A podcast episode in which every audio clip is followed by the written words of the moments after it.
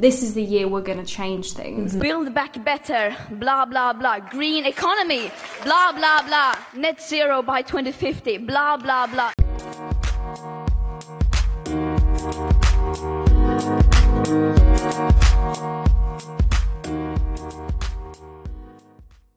Hello and welcome back to People Politics. I'm Millie and today I'm here with Rebecca. Hi, and in this episode, we'll be discussing a recent COP26 conference that took place in Glasgow from the 31st of October to the 12th of November 2021.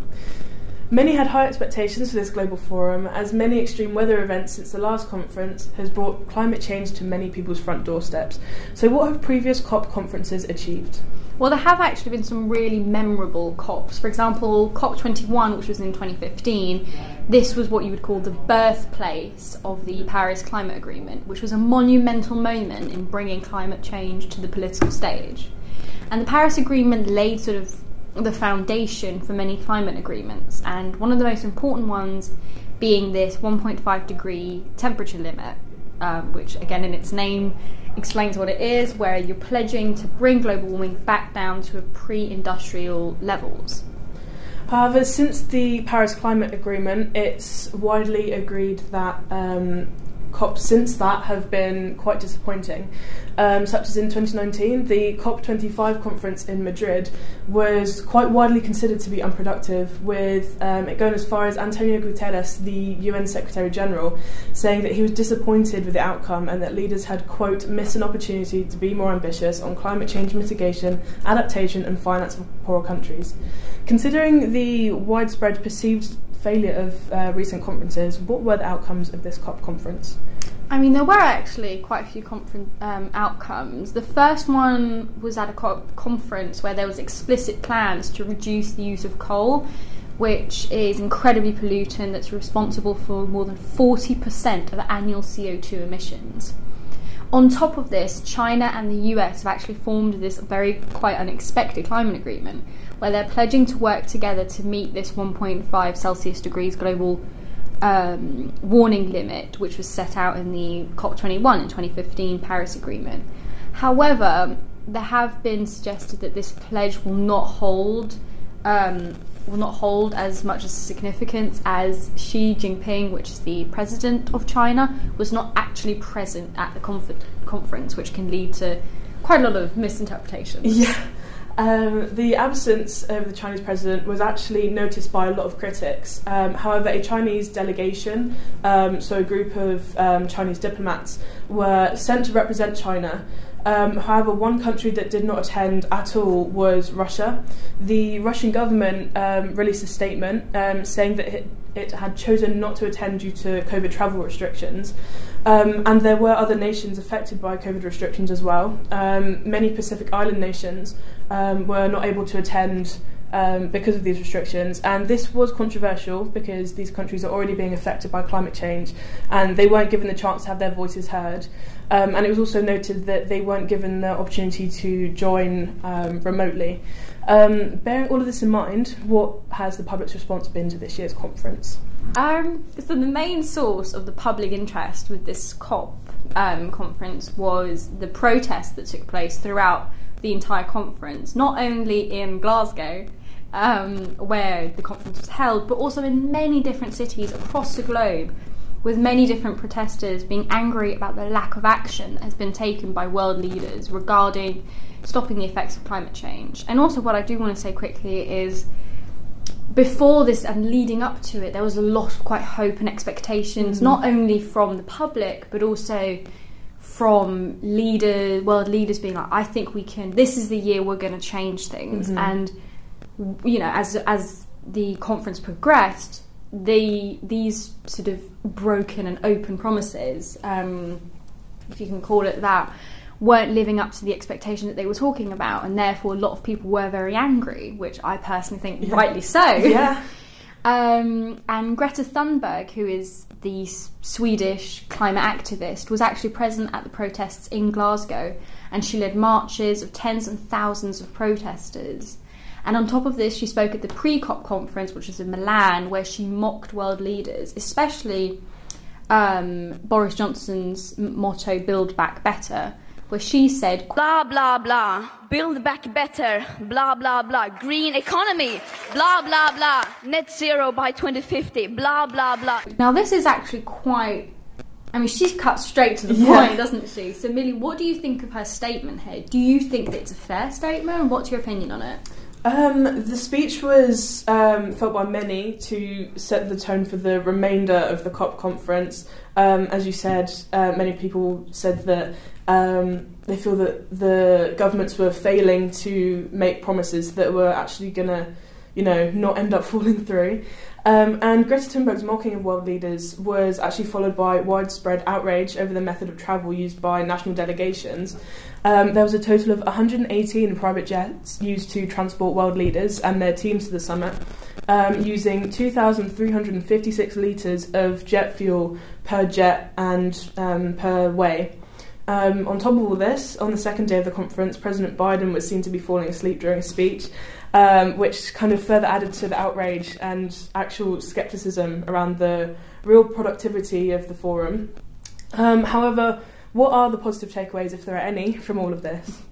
I mean, it kind of sounds like it's a downward spiral from Yeah. here, but there are actually some some some positive takeaways which have come out of this. And one of these is 190 countries have pledged to reduce coal use and have agreed to strengthen emissions cuttings um, targets for 2030 um, by the end of next year, which is this year, 2022 now, um, as a part um, of the bid to limit dangerous global warming. And also, as previously mentioned, the US and China have agreed to work together to meet these climate targets. But many people have also noted that the recent news that the US is staging a diplomatic boycott of the Beijing Winter Olympics taking place um, this year in 2022.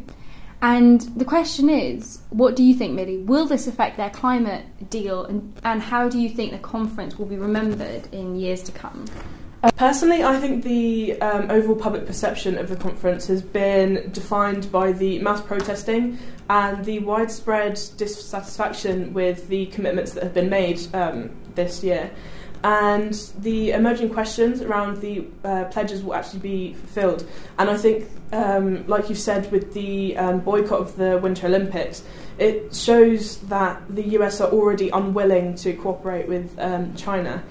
Um, and the um, influence of pressure groups such as Extinction Rebellion um, have sparked so much media attention, as they've done many times before with their protests in um, big cities like London, um, have really brought the um, kind of dissatisfaction of the public to the media's attention. Yeah, I mean, I completely agree with your statement. I do think that these two countries, which are quite commonly known as being huge polluters, mm. um, coming together on this thing, I think it is, uh, sadly, I think it is one of these quite broken promises. I think it's a great initiative. I think it's such a hope. I think it brings a lot of hope. I just mm-hmm. don't think that it will go through because, you know, it's commonly known that they both pollute a lot and they use oil and I just don't think that they will be able to do it. I think in years to come they probably will be able to say, "Oh yeah, we did do half of that Yeah. promise," and kind of move it towards how they want it. But I don't think, sadly, that they will live up to the promise. Yeah. But as you said with Extinction Rebellion, they have actually been holding these mass protests in 2018.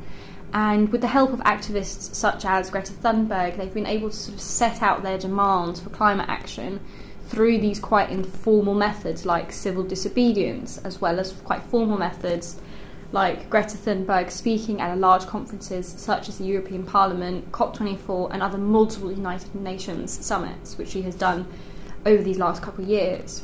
And Extinction Rebellion holds quite a unique place um, in the global politics because they are such a radical pressure group and they are quite an ideological outsider pressure group, but they also work with activists, again, such as Greta Thunberg and Vic Barrett, who act as these mouthpieces for the group in a more formal diplomatic setting. So they can almost have this quite not informal, but also these mm. very formal, which I think is quite good in that Yeah. sense. Yeah. But as after what's been the most turbulent couple of weeks, the 26 COP meeting came to a close, and for the first time at a COP conference, there was a plan to reduce um, the use of coal, which is hugely responsible for pollution of the climate, by such as 40%, which is absolutely insane.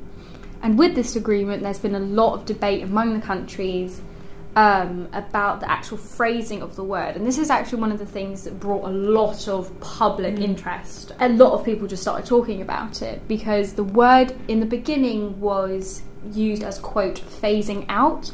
But after much controversy among among the countries, the phrase by countries such as India um, and China was worded to um, phasing down. Um, and this is obviously really interesting as it's countries such as India and China. As I said, as China before, they are huge polluters, mm-hmm. so are India. They are absolutely massive countries who use oil, who have a lot of factories. So it it's not a surprise that these are the two countries. Yeah. um, but Millie, what do you think of this change of wording? Do you think that it will have an impact of this wording change? I think this wording change has kind of summed up the whole conference. It's kind of been quite disappointing. There's there seems to be a lack of commitment um, by these countries. And I think um, even like Alok Sharma, the president of the conference, was seen to be kind of tearing up over his own disappointment and was apologising to these delegations, especially the smaller delegations. To all uh, delegates, um, I apologise for the way this process has unfolded, and I'm deeply sorry. He seemed to be really disappointed with the outcome of the conference this year, and I think that is kind of reflecting everyone's um, opinion of this year's conference. Yeah, I mean, I completely agree. I do think that this, overall, this conference has been, as you said, Millie, a huge disappointment. Mm. We went into this conference, I personally, I think, just like many other people, really optimistic. A lot mm. of people in the country's leaders were talking this conference up. Everyone yeah. went, the royal family went, Boris Johnson went, David Attenborough went. It was just seen as this huge thing where all countries were coming together and yeah. everyone was like, right, this is going to be the year that we are going to change stuff and actually get on the right road. And I almost, I don't want to say it, but it almost felt a bit like a publicity stunt. Yeah. Everyone came in, took their photos, and left with this deal that, as you said, was very disappointing. Mm-hmm. Um, and I do think that after so many years of where these COP meetings have been really influential, such as the Paris Agreement in 2015, I think this is a bit.